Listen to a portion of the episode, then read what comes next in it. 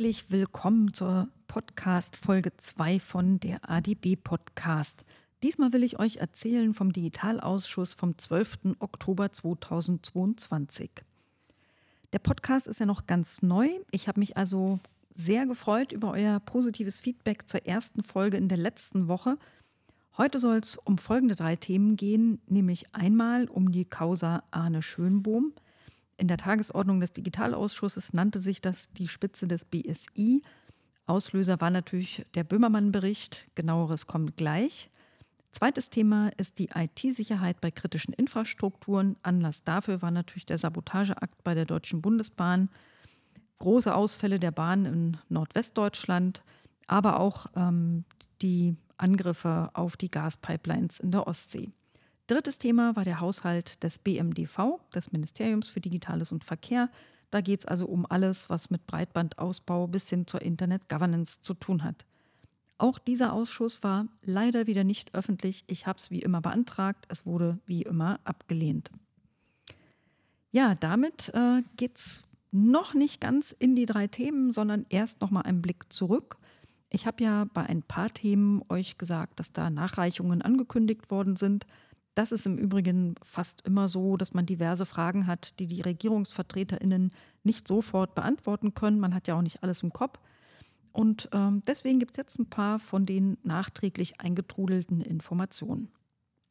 Ich hatte zum Beispiel gefragt, gibt es denn im Haushalt des Bundesinnenministeriums irgendwelche Gelder für Bug Bounty-Programme, also für diejenigen, die Sicherheitslücken finden und auf einem verantwortungsvollen Wege zum Beispiel an das BMI melden wollen würden, zum Beispiel ans BSI oder wen auch immer. Die Antwort war leider nein. Im Haushaltsplan für 2023 in der aktuellen Entwurfsfassung ist kein einziger Cent für Bug Bounty Programme vorgesehen. Gefragt hatte ich auch, gibt es irgendwelche Budgets, die eventuell für das Cyberhilfswerk verwendet werden könnten, dass man sich ja in diesem Jahr mit einer Studie mal angucken wollte, aber auch für ein Cyberhilfswerk ist kein Geld vorgesehen. Nachgereicht wurde auch eine Antwort auf meine Frage danach, wie viel Personal eigentlich aktuell das Thema digitale Identitäten im BMI bearbeitet. Mein Eindruck war nämlich, die sind total unterbesetzt und dass es auch daran liegt, dass der elektronische Personalausweis so schlecht rüberkommt und so wenig genutzt wird.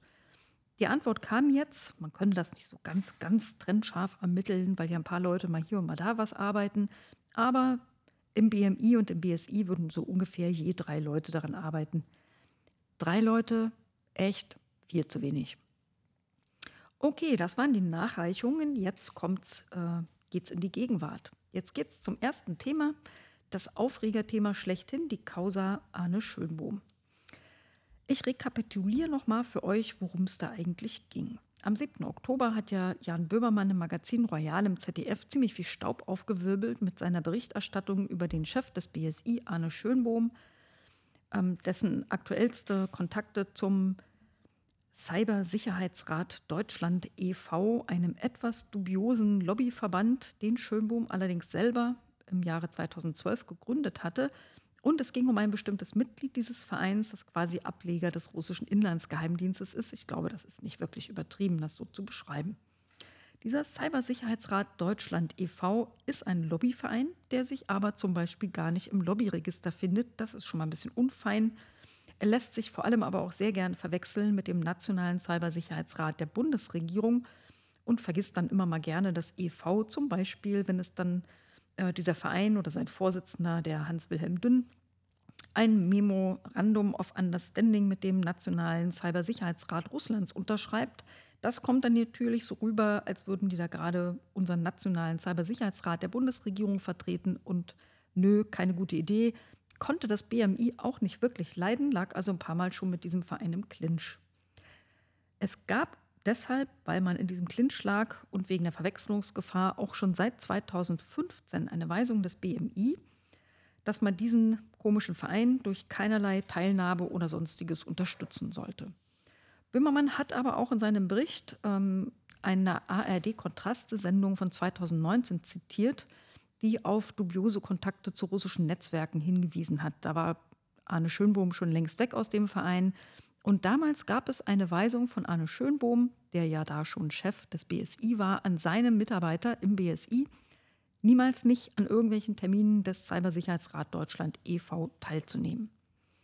Böhmermann hat auch erzählt, dass ein Mitglied dieses komischen Vereins die Protelion GmbH ist, die sich aber direkt nach Kriegsausbruch von Russland gegen die Ukraine umbenannt hat und eigentlich mal Infotex geheißen hat. Gegründet von einem Typ, der die Forschungsabteilung äh, aus der Forschungsabteilung des russischen Inlandsgeheimdienstes FSB kommt. Da war der super lang, macht also keinen so guten Eindruck, so eine Firma. Das hat äh, Jan Böhmermann zu Recht kritisiert. Kritisiert hat aber auch, dass Arne Schönbohm noch im September zum zehnjährigen Geburtstag seines ehemaligen Vereins ähm, präsent war und da sogar ein Grußwort gehalten hat und Böhmermann suggerierte, es gäbe da ein riesiges Sicherheitsleck an der Spitze des BNI, irgendwie mit Loch zu russischen Geheimdiensten und möglicherweise einen Einsatz von irgendwelchen Produkten dieser seltsamen ähm, russischen Geheimdienstfirma Protelion Infotex irgendwo im Bund. Das Ganze hat ziemlich viel Staub aufgewirbelt. Es gab großen Aufruhr. Bundesinnenministerin Faeser hat kurz danach bekannt gegeben, dass Arne Schönbohm aus seinem Amt abberufen werden soll und dass man das alles ganz genau untersucht. Gleichzeitig wurde aber durch Medienberichte bekannt, dass das BMI auf hochrangiger Stelle diese Rede von Schönbohm und seine Teilnahme dort sogar genehmigt hatte. Und man weiß inzwischen auch noch ein paar Sachen mehr, zum Beispiel, dass dieser Cybersicherheitsrat Deutschland e.V., komische Verein, die Firma Protelion inzwischen als Mitglied ausgeschlossen hat. Das war jetzt alles nur die Vorrede. Jetzt kommen wir dazu, was wir im Ausschuss besprochen haben. Vom BMI war parlamentarischer Staatssekretär Saathoff da und außerdem Abteilungsleiter Andreas Köhnen. Da haben wir natürlich über alles Mögliche geredet, unter anderem, warum zum Kuckuck hat das BMI diese Sondergenehmigung erteilt, also für Arne Schönbohm an dieser Veranstaltung teilzunehmen, obwohl doch seit Kriegsbeginn von Russland gegen die Ukraine die Lage eigentlich noch viel kritischer geworden ist als in den letzten Jahren. Die Antwort war ganz genau, weiß man es natürlich nicht, weil die Genehmigung hat man ja nicht selber erteilt, sondern das war ja jemand anders. Aber andererseits sei es ja doch auch nur so ein schlichter Zehn-Jahres-Rückblick gewesen und dann kam etwas Lachs, dadurch wird ja keine Software irgendwo hingeladen nee, stimmt, da wird keine Software irgendwo hingeladen, aber es macht natürlich etwas aus, wenn so der Chef, der Präsident des, der höchsten und vertrauenswürdigsten Sicherheitsbehörde Deutschlands zu so einem Verein kommt. Das ist wie so eine Art TÜV-Siegel und eigentlich hätte das ein Arne Schönbohm wissen müssen. Und auch wenn es sein eigener Ex-Verein ist, das war eine wirklich schlechte Idee. Wir haben natürlich auch gefragt, was ist denn da jetzt? Also wird er jetzt gekündigt? Wird er nicht gekündigt? Und was passiert da jetzt genau wann? Da haben wir keine Antwort drauf gekriegt. Laufende Personalangelegenheit, ähm, da äußert man sich nicht. Ich persönlich glaube, Arne ist nicht mehr zu halten. Das kam relativ deutlich rüber.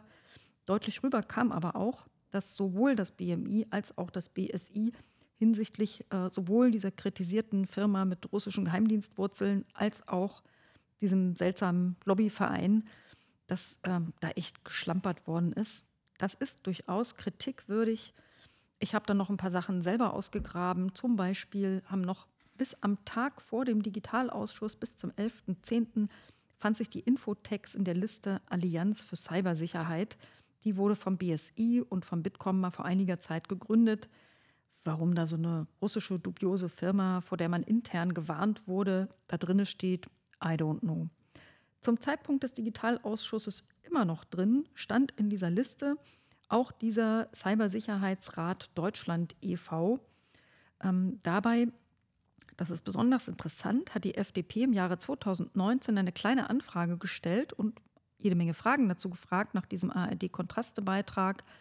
Und da wurde geschrieben, dass das BSI dem Cybersicherheitsrat Deutschland e.V sogar untersagt hat, an Treffen der Allianz für Cybersicherheit äh, teilzunehmen. Die wurden also richtig explizit ausgeschlossen, finden sich aber drei Jahre später immer noch in dieser Liste, die man sich online angucken kann. Auch im Online-Kompendium für Cybersicherheit ist die Infotext noch gelistet. Und dieses Kompendium Cybersicherheit, das hat das BMI selbst herausgegeben, nämlich 2020. Und man kann es immer noch, das war der Stand vom Tag des Digitalausschusses, auf bmi.bund.de herunterladen. Fand ich alles nicht so lustig. Außerdem äh, stellte sich heraus, dass am 15. Februar 2022 Schönbohm auch an einem Cyberstammtisch dieses Cybersicherheitsrat Deutschland e.V. teilgenommen hatte. Das hatte äh, Böhmermann im Nachgang zur Sendung mal getwittert. Also habe ich mal nachgefragt, gab es denn auch da eine Sondergenehmigung dafür? War ja ein paar Tage vorm Krieg und so. Aber es gab ja immer noch die gültige Weisung einerseits von Arne Schönbohm selbst an die Mitarbeiter des BSI und die Weisungen des BMI, die ja nie aufgehoben worden sind. Beschrieben wurde uns im Übrigen, dass es ja auch eine Firewall gäbe, so war die Bezeichnung, zwischen dem BSI und diesem dubiosen Verein. Von diesem Termin hatte offenbar niemand was gehört. Also man hat sich das aufgeschrieben und hat gesagt, also das guckt man sich mal an. Das wisse man jetzt nicht, ob es da eine Genehmigung, eine Genehmigung gab oder nicht. Also wenn ihr mich fragt, ähm, das ist zwar alles irgendwie unschön, ich glaube persönlich aber nicht, dass Arne Schönbohm irgendwie mit russischen Geheimdiensten gemeinsame Sachen macht. Ich glaube auch nicht, dass das BSI unterwandert ist. Ich halte die immer noch für eine ziemlich feine Behörde mit äh, einer sehr starken IT-Sicherheit, äh, Kompetenz.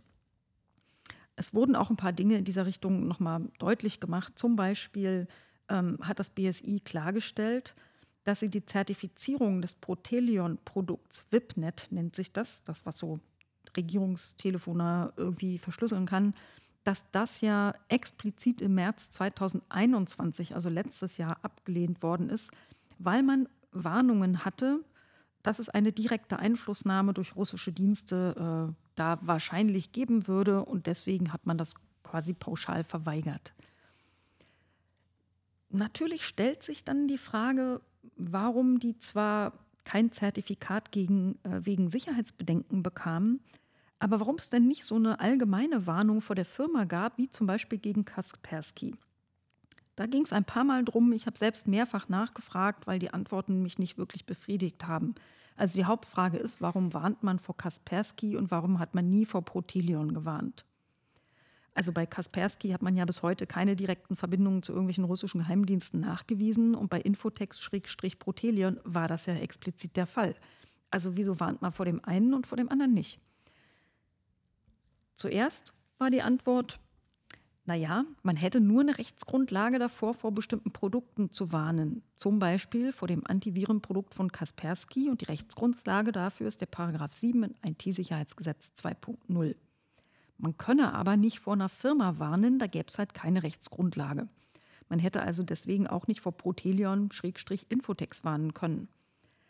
Aber man hat nochmal erwähnt, man hat ja gesagt, äh, dass man die Zertifizierung von so einem Produkt von Protelion verweigert hätte. Und dafür gibt es auch eine Rechtsbasis, nämlich Paragraph 9 im IT-Sicherheitsgesetz. Das war natürlich lange vor Kriegsausbruch und bei Kaspersky hat man die Lage neu bewertet. Und so ganz stimmt das auch nicht, was die gesagt haben, von wegen nur vor dem Produkt gewarnt. Ich habe nämlich Schönbohm aus seiner Rede bei der Potsdamer Konferenz für nationale Cybersicherheit im Juni 2022 zitiert. Der hatte den Satz gesagt, Kaspersky sei eine Gefahr für die nationale Sicherheit. Das ist ja nun wirklich keine Produktwarnung. Das ist eine ganz klare Firmenwarnung. Und wenn das ging, finde ich, kann man auch gegen Protelion warnen. Also entweder macht man es in allen vergleichbaren Fällen oder gar nicht. Ansonsten sieht es halt aus wie Willkür. Das BMI hat es in seinen Antworten dann immer mehr ein bisschen, fand ich, durcheinander gebracht. Da kamen dann so etwas vage Antworten wie der Ansatz sei halt anders und die Entscheidung gegen Kaspersky sei überprüft und für korrekt befunden worden, aber mich hat das ehrlich gesagt nicht so richtig befriedigt. Interessant war natürlich für uns alle auch die Frage, nutzen denn deutsche Bundeseinrichtungen irgendwelche Produkte dieser russischen Firma Protelion? Ich habe das auch als schriftliche Frage gefragt, die ist unterwegs, noch nicht zurück. Also stay tuned, die Antworten kriegt ihr dann. Die konnten wir im Digitalausschuss noch nicht bekommen, weil die Abfrage da noch läuft. Wir haben aber auf jeden Fall schon mal vorab die Antwort bekommen, dieses eine Produkt, von dem auch Jan Böhmermann sprach, nämlich dieses Regierungstelefon, Verschlüsselungsdingsgedöns, das sich irgendwie WIPNet nennt, das kann man ohne BSI-Zertifikat gar nicht in Bundesbehörden einsetzen. Das wäre dann also gegen die Regeln und ein Zertifikat haben sie ja nicht gekriegt. Man fragt natürlich trotzdem nochmal nach und vielleicht gibt es ja auch irgendwelche anderen Produkte. Mal gucken, was dabei rauskommt. Also ich glaube nicht, dass sich da besonders viel oder überhaupt was findet. Aber das wird man sehen.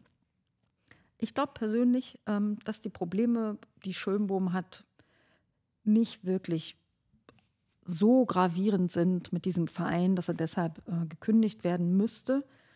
Aber er ist hochgradig unsensibel. Er hat den Ruf des BSI beschädigt und das ist äh, sehr unschön. Ich finde auch, dass er die Gründe für die Weisungen in einer besonders kritischen Lage einfach ignoriert hat. Anke, trink mal was. Ich glaube, die Probleme, die Schönbohm hat oder die man mit Schönbohm haben muss, sind gar nicht nur dieser Cybersicherheitsverein und dass er da mal so eine Rede gehalten hat, also seine allgemeine Unsensibilität, sondern dass er mit diesem Ignorieren der Gründe für solche Weisungen, die es ja zu Recht gab, den Ruf des BSI wirklich stark beschädigt hat. Ich glaube aber vor allem, dass er sich nicht mehr eignet, an der Spitze des BSI zu stehen, aus noch ganz anderen Gründen. Zum einen hat er von Anfang an eigentlich die Cybersicherheitskompetenz, die es in dieser Funktion braucht, nicht gehabt und sie meines Erachtens auch nicht bisher aufgebaut. Aber, und das wiegt, finde ich, mit am schwersten, er hat viel zu wenig Fokus auf Organisationsentwicklung in den wichtigsten Fragen gelegt, nämlich auf den Bereich IT-Sicherheit in kritischen Infrastrukturen. Das will ich äh, mal an einem Beispiel erzählen. Er hat also einen eigenen Stab, in dem sollen 40 Stellen äh, sich befinden und der gesamte IT-Sicherheitskritis-Bereich hat 80 Stellen. Also gerade mal zweimal so viel wie sein Stab, der im Sprechzettel schreibt. Und ich finde, das ist ein absolutes Missverhältnis. Das wird noch deutlicher, wenn man sich vor Augen führt, ähm, dass ja überall immer wieder erzählt wird, auch von der Bundesregierung, wie wichtig es sei, kleine und mittlere Unternehmen im Bereich IT-Sicherheit zu unterstützen. Und der gesamte Bereich KMU im BSI soll nur vier Stellen haben. Das ist ein Zehntel von den Stellen, die der Stab um ihn herum hat. Das ist ein ähm, völlig unerklärliches, eklatantes Missverhältnis. Da habe ich ähm, das BMI darum gebeten, diese Zahlen, die mir zugetragen worden sind, zu überprüfen und wenn sie sich bestätigen, dagegen was zu unternehmen. Ein anderes gravierendes Problem ist, ähm, ich kriege da also verschiedene Kontakte aus dem ähm, direkten Umfeld oder aus dem BSI heraus, wo mir bestimmte Dinge so zugetragen worden sind, die ich da angesprochen habe. Unter anderem auch, dass in den letzten paar Monaten etwa 10 Prozent der Frauen in Führungspositionen des BSI wegen der toxischen Führungskultur von Arne Schönbohm das BSI verlassen haben sollen. Das fände ich wirklich ganz entsetzlich, wenn das so wäre. Ich habe seitdem mit diversen Leuten über dieses Thema gesprochen und habe von verschiedenen Seiten bestätigt bekommen, dass es schon länger Vorwürfe gibt wegen ähm, des Umgangs von Arne Schönbohm gegenüber Frauen in Führungspositionen. Also wie gesagt, finde ich zehnmal schlimmer, als wenn er da irgendwo ein Grußwort hält. Dann, um es noch eins draufzusetzen, mir wurde außerdem erzählt, dass die Homepage des BSI seit mehr als, fünf, seit mehr als 1,5 Jahren Sicherheitslücken aufweisen soll. Schönbohm soll davon gewusst haben, er soll gewarnt worden sein, vor dem Relaunch der neuen Seite ähm, die Sicherheitslücken unbedingt zu schließen. Das hat er offenbar nicht gemacht, hat sie trotzdem live gehen lassen.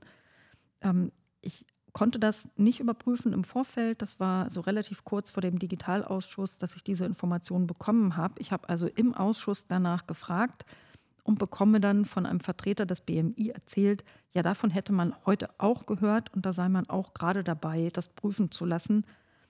Wäre schon echt weird, wenn sich das bestätigt, wenn ausgerechnet die Homepage des BSI selber irgendwelche Sicherheitslücken aufweist und der Schönbohm das auch noch gewusst haben soll. Also das alles insgesamt finde ich, damit ist er wirklich ungeeignet für die Spitze des BSI. Und das vor allem angesichts des Umstandes, dass man die Rolle weiter ausbauen will zur Zentralstelle, dass es noch mehr Fokus auf IT-Sicherheit für KMU geben soll, noch mehr Fokus auf IT-Sicherheit bei kritischen Infrastrukturen, noch mehr Verbraucherschutz im digitalen. Da braucht es einfach eine wirklich gute Führungskraft und deshalb hoffe ich, auf die Neubesetzung mit einer kompetenten Person, gerne eine Frau, aber auf jeden Fall mit Leidenschaft für IT-Sicherheit und selbstverständlich auch mit Leidenschaft für die Wahrung der Grundrechte. Unser zweites Thema war der Schutz kritischer Infrastrukturen. Der Aufhänger, wie eingangs erwähnt, die Sabotage des Deutsche Bahn Kommunikationsnetzes durch einen Schnitt zweier redundanter Kabel und die Sabotage an den Gaspipelines Nord Stream 1 und 2. In beiden Fällen wurde uns erklärt, ist nach wie vor völlig unklar, wer die oder der Täter sind. Ähm, allgemein ist die kritische Infrastruktur auch durch die internationale Konfliktlage stärker gefährdet als vorher. Und das betrifft natürlich nicht bloß Gaspipelines, sondern auch ähm, große Stromkabel, die durch die Ostsee führen, aber auch Glasfaser-Seekabel, über die immerhin 95 Prozent des Datenverkehrs im Internet gehen. Wir haben da erstmal ähm, Intro-Statements gehört aus dem BMI, aber auch vom BMDV, die ja beide mit diesen Infrastrukturen zu tun haben. Und ähm, kriegten dann erzählt, dass das BSI, wie beim anderen Thema schon erwähnt, weiter die IT-Sicherheit in kritischen Infrastrukturen stärken will. Es wurde auf die Cybersicherheitsagenda von Nancy Faeser verwiesen und man will unbedingt die Cyberresilienz von kleinen und mittleren Unternehmen stärken. Dazu soll es ein Maßnahmepaket geben zum Schutz ziviler Infrastrukturen. Irgendein Portal beim BSI soll dafür entstehen. Und ähm, gleichzeitig wurde aber auch gesagt, dass der Schutz vor Saboteuren schon sehr schwer wäre, einfach weil es natürlich sehr viele und sehr dezentrale Infrastrukturen sind. Ähm, Staatssekretärin Kluckert aus dem BMDV hat zum Beispiel erzählt, dass es über 40.000 Bahnkilometer gibt in Deutschland und natürlich gibt es auch tausende von Unterseekabeln, die da halt rumliegen. Die kann man nicht zu 100 Prozent schützen, das ist völlig klar. Deswegen muss man natürlich stark auf Resilienz setzen. Ja, durch die neue Lage ergibt sich ja vielleicht auch neuer Regulierungsbedarf. Deswegen habe ich mal nachgefragt, wie sieht es denn aus? Wird es ein Update des IT-Sicherheitsgesetz 2.0 geben? Das, Klammer auf, schon ganz viele als IT-Unsicherheitsgesetz bezeichnet haben, Klammer zu. Die kurze Antwort war ja, denn zum einen ist die Lage, wie beschrieben, ja komplexer geworden. Zum anderen gibt es aber auch eine europäische Richtlinie, die sich mit dem Thema Schutz der kritischen Infrastrukturen beschäftigt. NIS-2-Richtlinie nennt die sich. Die kommt in demnächst und im Koalitionsvertrag stand ja auch drin, dass es ein Dachgesetz für kritische Infrastrukturen geben soll. Also gibt es auf jeden Fall auch ein neues IT-Sicherheitsgesetz, das aber auf gar keinen Fall IT-SIG 3.0 heißen soll. Finde ich, ist eine gute Idee. Man setzt sich aktiv auseinander mit der erhöhten Bedrohungslage, erklärte man uns. Man tauscht sich in Europa aus, hat zum Beispiel gefragt, gab es da irgendwie ähnliche Angriffe so in der letzten Zeit? Bisher offenbar nicht. Und natürlich muss man gerade beim Thema Seekabel ohnehin international das irgendwie regeln. Die sind ja einerseits in internationalen Gewässern und nicht unbedingt in irgendwelchen Hoheitsgewässern, sondern schlicht am Boden des Ozeans. Und sie gehören in der Regel auch privaten Unternehmen. Also das kann man nicht so als äh, einzelne Behörde eines Landes schützen. Da muss man miteinander ins Gespräch kommen. Und da wurde erzählt, dass es einen europaweiten Stresstest geben soll, der dann guckt, wie resilient sind wir denn, wenn irgendwas schief geht. Verwiesen wurde auch auf ein Strategiepapier der Bundesnetzagentur. Das soll im September veröffentlicht worden sein auf der Webseite der BNetzA. Ich mache mich natürlich noch auf die Suche und wenn ich es finde, wird es unten in den Shownotes für euch auch verlinkt. Wir haben auch mal nach Zuständigkeiten gefragt. Also die Unterseekabel, da sieht sich das BMDV im Wesentlichen zuständig. Dann ging es auch um Satellitenkommunikation, da wurde es schon wieder ein bisschen unschärfer. Zum Beispiel gibt es im BSI ein eigenes Referat für die Sicherheit der äh, Satellitenkommunikation. Das BMDV fühlte sich aber auch total zuständig und angesprochen und sagte, man fährt da ja einen ganzheitlichen Ansatz und da gehören ja auch die Satelliten dazu. Und ich erinnerte mich natürlich, dass ich im August 2022, noch gar nicht lange her, in Bonn das Kommando Cyber- und Informationssicherheit besucht habe und dass man mir dort lang und breit erklärte, dass man sich da um die Sicherheit der Satellitenkommunikation kümmert. Aber man kooperiert da alle brav miteinander und das soll wohl ganz gut klappen, wurde mir auf meine Frage, wie man das so macht, erzählt. Wissen wollte ich auch, wie viele Kritis-Unternehmen gibt es denn eigentlich in Deutschland, die dem IT-Sicherheitsgesetz äh, unterfallen? Die Antwort war, so ungefähr 2000 von den Kritis-Betreibern sind reguliert. Die werden auch immer mal extern auditiert und anders bezogen gibt es dann irgendwelche Revisionen. Das veranlasst die jeweilige Aufsichtsstelle vom BNetzA bis BaFin. Durchgeführt wird diese Revision dann aber vom BSI. Und äh, MDB-Kollegin, die grüne Miss Bakan, die hat mal gefragt, wie oft war denn so eine Revision bis jetzt schon? Mir persönlich wurde ja erzählt, dass die Ressourcen im BSI im Bereich Kritis überhaupt nicht reichen, solche Revisionen zu machen ähm, und irgendwelche Überprüfungen. Deswegen bin ich da auch sehr gespannt. Man konnte das nämlich nicht direkt beantworten, wird das aber nachreichen. Nachreichen will man auch, ähm, was ich gefragt hatte, zur Unterbesetzung im Bereich Kritis und kleine und mittlere Unternehmen. Da habe ich euch schon erzählt, dass im Stab von Arne Schönbohm so viele Leute arbeiten, also zehnmal so viele wie im Bereich IT-Sicherheit der KMU.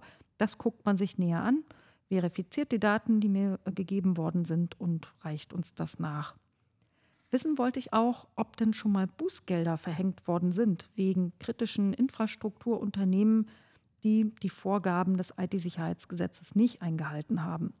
Und wenn ja, wie oft denn eigentlich, wie hoch und gegen wen? Auch das wird nachgereicht. Nochmal zurück zum Thema Personalressourcen im BSI für kritische Infrastrukturen. Es wurde ja verwiesen auf die Cybersicherheitsagenda und dass Nancy Faeser 20 Milliarden dafür irgendwie zur Verfügung hat, da Dinge umzusetzen. Und ich wollte mal wissen, ob da auch Personalstellen für das BSI Kritis dabei sind. Da kam leider nur die Antwort, dass der Stellenbedarf angemeldet worden ist, aber dass man es noch diskutiert.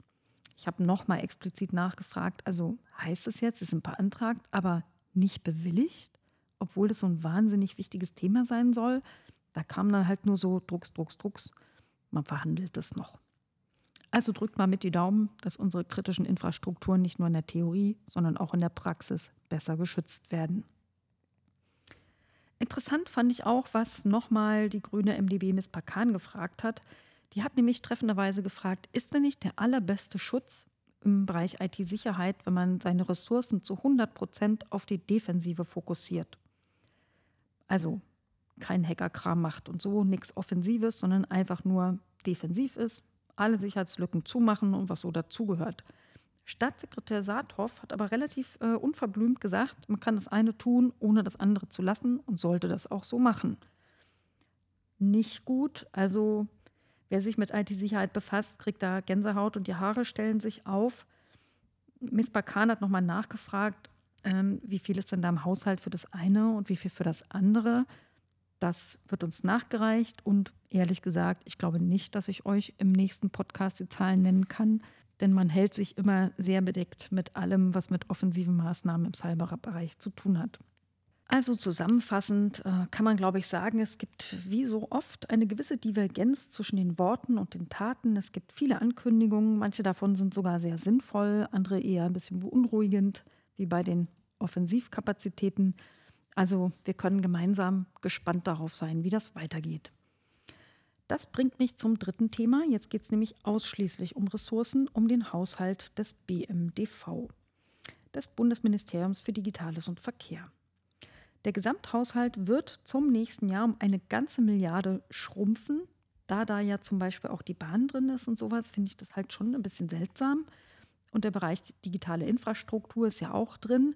Offensichtlich hat der FDP-Minister ähm, Volker Wissing schlechte Karten gegenüber seinem Parteikollegen Christian Lindner. Jedenfalls wurde auch ähm, von den Vertretern des BMDV zugegeben, dass zum Beispiel im Bereich Breitbandausbau Mittel zwar erhöht worden sind, aber nicht ausreichen. Also man hätte bestimmte Förderzusagen da jetzt schon gemacht, die dann gar nicht alle gedeckt sein werden und da führt man noch intensive Gespräche mit dem BMF. Die Haushaltsverhandlungen sind ja noch nicht abgeschlossen und an ganz vielen Stellen hofft man noch auf Kohle. In der Intro wurde uns auch erklärt, wofür es überall mehr Geld geben wird im 2023, nämlich unter anderem für softwaregestützte Netzwerktechnik. Die gibt es auch im aktuellen Haushalt schon, also Geld dafür. Und wir wunderten uns ein bisschen, warum man das jetzt so viel aufstockt, weil der Mittelabschluss bis jetzt total schlecht ist. Die Erklärung war, das wird bestimmt nächstes Jahr total viel schneller abfließen, weil das sind irgendwelche riesengroßen, dicken Firmen in großen Konsortien. Das dauert halt ein bisschen, bis die so auf Speed kommen. Und nächstes Jahr soll es dann soweit sein und dann soll die Kohle auch fließen. Mal gucken. Die großen Unternehmen halten ihre großen Taschen auf. Fördern will man auch insbesondere autonomes und vernetztes Fahren. Man möchte Mobilität und die Erreichung von Klimazielen fördern und digitale Testfelder an Wasserstraßen, vor allem an Häfen und Umschlagplätzen, so autonome Docks, wo die Container von alleine rumfahren, so Kram. Ich wollte das ein bisschen genauer wissen, denn ich komme ja aus dem Landkreis Oberhavel im Norden von Brandenburg. Ganz viel Wasser überall, nicht nur Seen, auch Flüsse. Und ich wollte mal wissen, wenn man da schon so Testfelder an Wasserstraßen macht, sind es ja nicht bloß Häfen, sondern Wasserstraßen. Wo genau ist denn das und was macht man da? Ihr könnt es ahnen, es wird nachgereicht. Mit ein bisschen Glück hört ihr das beim nächsten Mal.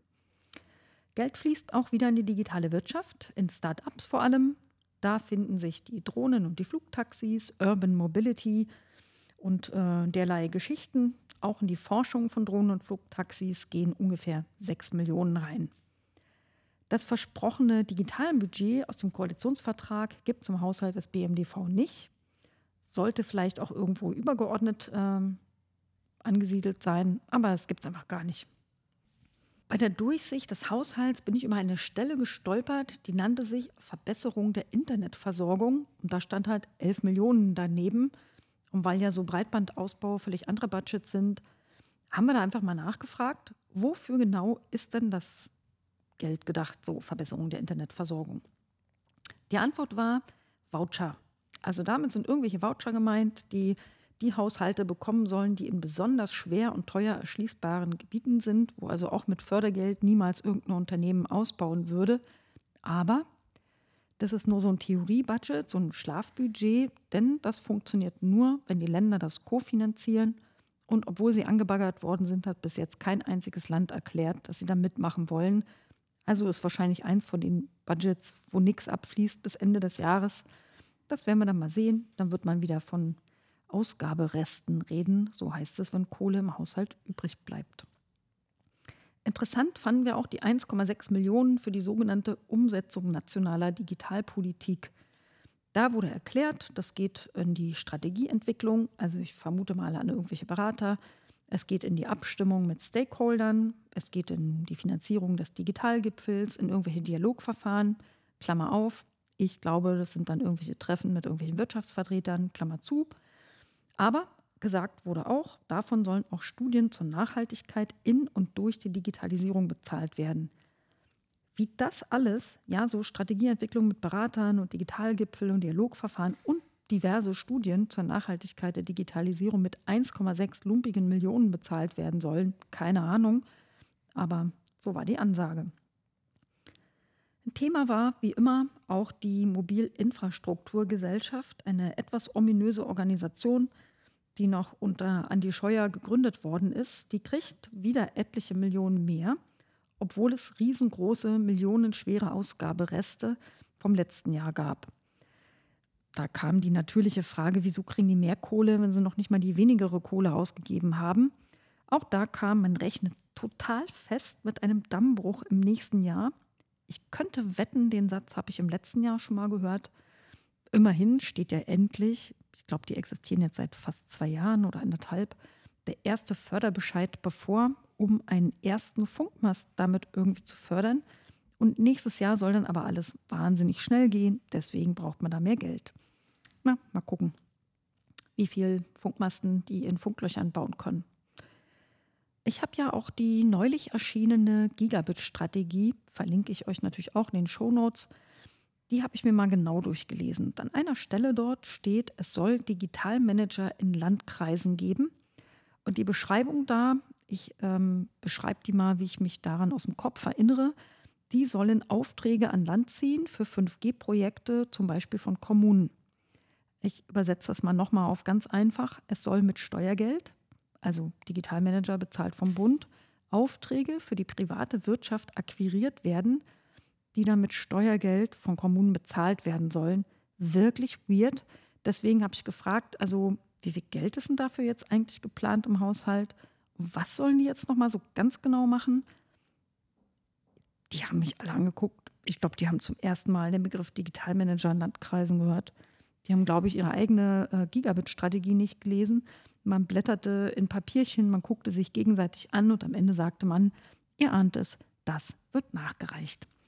Hoffentlich erfahrt ihr es in der nächsten Woche. Ja, dann ähm, noch ein Thema, das mich ja immer wieder mal interessiert. Das ist die deutsche Präsenz in Internet-Governance-Gremien.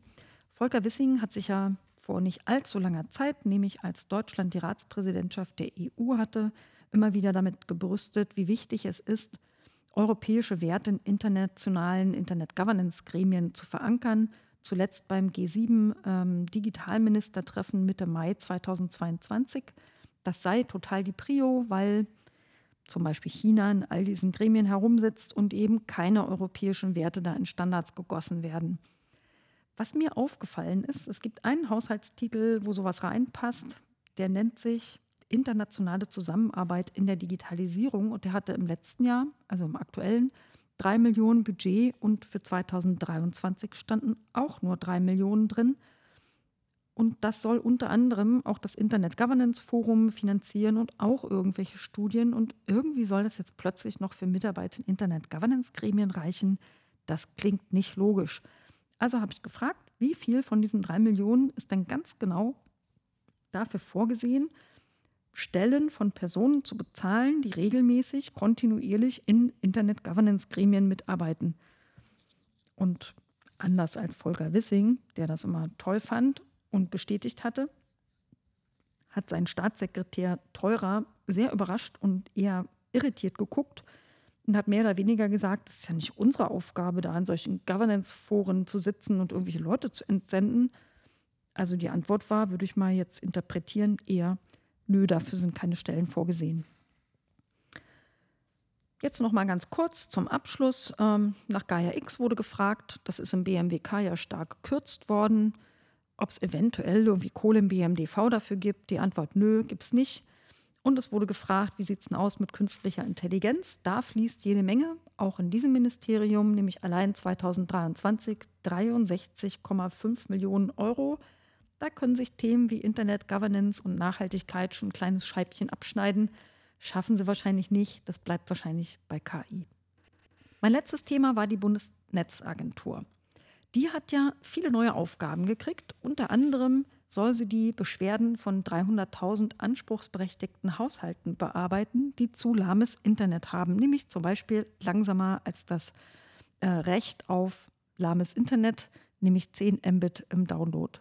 Wenn ihr langsameres Internet habt als 10 Mbit äh, pro Sekunde, beschwert euch bei der BNetz A, dann könnt ihr da schnelleres kriegen. Noch haben die da keine Leute für, soll sich aber ändern. Und zweite neue Aufgabe für die BNetz A ist, sie sollen ein Gigabit-Grundbuch erstellen. Da habe ich in der Anhörung neulich schon gesagt bekommen, leider konnten sie damit nicht anfangen, weil sie haben ja noch gar kein Personal dafür und wie sollen sie es machen? Die, die da existieren, sind ja alle voll beschäftigt. Also habe ich mal gefragt, ja, die kriegen ja jetzt mehr Geld im neuen Haushalt, aber gibt es eine nachvollziehbare Kalkulation für die Stellen mehr, die da vorgesehen sind, in Bezug auf diese neuen Aufgaben, damit man sich mal überlegen kann, können die das eigentlich realistisch schaffen? Die Antwort war für das Thema Mindestinternet, ja, da gibt es eine Kalkulation, die soll aus, dem, aus der Telekommunikationsgesetznovelle irgendwie hervorgehen. Und für das Gigabit-Grundbuch gibt es auch eine Kalkulation. Da hat die BNetzA 20 Stellen beantragt. Aber über die Deckung würde man noch verhandeln. Mit anderen Worten, wir wissen zwar, wie viel die brauchen, aber gekriegt haben sie die noch nicht. Man sieht also ein weiteres Mal, Koalitionsvertrag und schöne Strategiepapiere sind sinnlos, wenn das Budget dafür fehlt. Und damit ähm, habt ihr es wieder geschafft. Ihr habt einen kleinen Eindruck gekriegt vom Digitalausschuss im Bundestag. Ich versuche für euch die Öffentlichkeit herzustellen, die die Ampelmehrheit im Digitalausschuss leider jede Sitzungswoche verhindert. Ich hoffe, ähm, das ist für euch interessant. Freue mich über Feedback. Nächste Woche ist wieder Sitzungswoche, da wird es also eine neue dritte Podcast-Folge geben. Und ich kündige euch schon mal an, zwei Anhörungen, die wir im Moment geplant haben, Änderungen vorbehalten, die dann sogar öffentlich sein werden. Die könnt ihr euch also angucken oder sogar live im Bundestag verfolgen. Das ist einmal von mir eingebracht das Thema Nachhaltigkeit und Digitalisierung am 28. November und es ist das Thema Web 3 zusammengelegt mit dem Thema Metaverse am 12. Dezember. Und wer noch was anderes gucken will, es gibt also auch vom äh, Büro für Technikfolgen Abschätzungen am 17. Oktober von 9 bis 17 Uhr eine Konferenz Disruption in Society, ähm, TA to the Rescue. Technikfolgenabschätzung soll das TA heißen. Meines Wissens ist es äh, eine deutsche Konferenz. Der Titel ist etwas irreführend und der wird live übertragen in der Bundestag-Mediathek zu finden unter www.bundestag.de. Da geht es auch um kritische Infrastrukturen, um Strom- und Wasserversorgung und um Internet, deren Ausfall um jeden Preis verhindert werden muss. Also guckt es euch an. Ich werde mich da auch einklinken, digital. Und ansonsten ähm, würde ich mich freuen, wenn ihr den Podcast abonniert, den Hashtag der ADB Podcast bei euren Feedbacks verwendet. Und ansonsten guckt gerne in die Show Notes. Ich verlinke euch da alles, was ich hier erwähnt habe. Bleibt gesund und bis zum nächsten Mal.